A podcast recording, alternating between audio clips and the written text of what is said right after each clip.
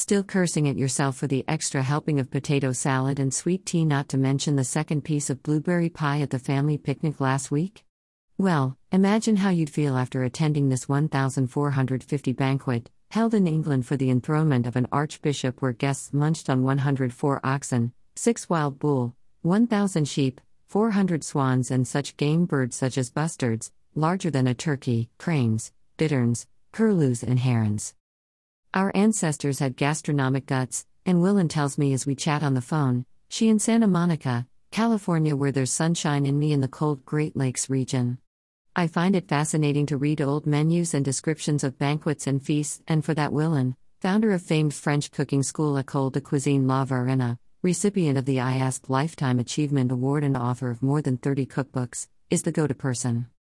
Even better, after collecting cookbooks for more than 50 years and amassing a collection of over 5,000 tomes, several years ago Willan and her husband, Mark Cherniavsky immersed themselves in their antiquarian cookbook library and came out with the Cookbook Library, Four Centuries of the Cooks, Writers, and Recipes That Made the Modern Cookbook, University of California Press $50. Seals were eaten on fast days along with whale, dolphin, porpoise, and thousands of other fish, says Willan.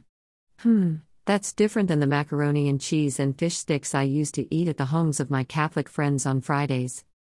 Here we peruse four centuries of gastronomy, including the heavily spiced sauces of medieval times, sometimes employed because of the rankness of the meat, the massive roasts and ragouts of Sun King Louis XIV's court, and the elegant 18th century chilled desserts. One for the interesting detail, Willan also tells the story of cookbook writing and composition from the 1500s to the early 19th century. She highlights how each of the cookbooks reflects its time, ingredients, and place, the recipes adapted among the cuisines of Germany, England, France, Italy, and Spain, as well as tracing the history of the recipe. Historic cookbooks can be so much different than ours, ingredients unfamiliar and instructions rather vague. For example, Willan points out the phrase cook until was used due to the difficulty of judging the level of heat when cooking a dish over the burning embers in an open hearth. It wasn't until the cast iron closed stoves of the 19th century that recipes writers begin were finally able to give firm estimates for timing. For food historians and even those just appreciative of a good meal, the book is fascinating. For me as a food writer, I wonder about covering a dinner where birds flew out of towering pastries, seals were served, and eels baked into pies, and it was often wise to have a taster nearby in case someone was trying to poison you. The following recipes are from the cookbook library.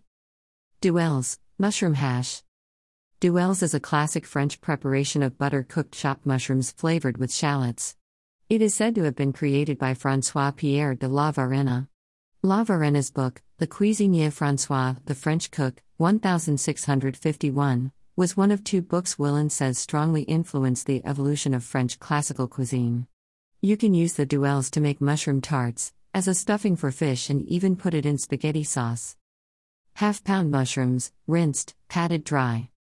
11 halves teaspoon butter or vegetable oil. 1 small shallot, minced salt and freshly ground pepper. Chop mushrooms in food processor with pulsing motion so they are chopped in fine pieces but are not pureed. In a medium sized skillet, heat butter over low heat. Add shallot and saute about half minute until soft but not brown. Add mushrooms and sprinkle with salt and pepper. Cook over high heat, stirring, for 3 to 5 minutes or until mixture is dry. Serve hot. Rich seed cake with caraway and cinnamon. This recipe is based on a cake in The Complete Housewife by Eliza Smith, published in London in the 1700s. Willan, ever the purist, suggests mixing the batter by hand as it was done 300 plus year ago. The direct contact with the batter as it develops from a soft cream to a smooth, fluffy batter is an experience not to be missed, she says. If you use an electric mixer, the batter is fluffier but the cake emerges from the oven less moist and with a darker crust. At times, Willan needs to substitute ingredients. The original recipe listed ambergris as an option for flavoring the cake. Ambergris, writes Willan, a waxy secretion from a sperm whale, was once used to perfume foods. As it is now a rare ingredient, I've opted for Mrs. Smith's second suggestion, of cinnamon, which marries unexpectedly well with caraway. 1 pound or 3 and a half cups, flour. 1 and 2 thirds cups sugar. 6 tablespoons caraway seeds. 5 eggs. 4 egg yolks. 1 pound or 2 cups butter, more for the pan. 11 halves tablespoon rose water or orange flower water. 2 teaspoon ground cinnamon.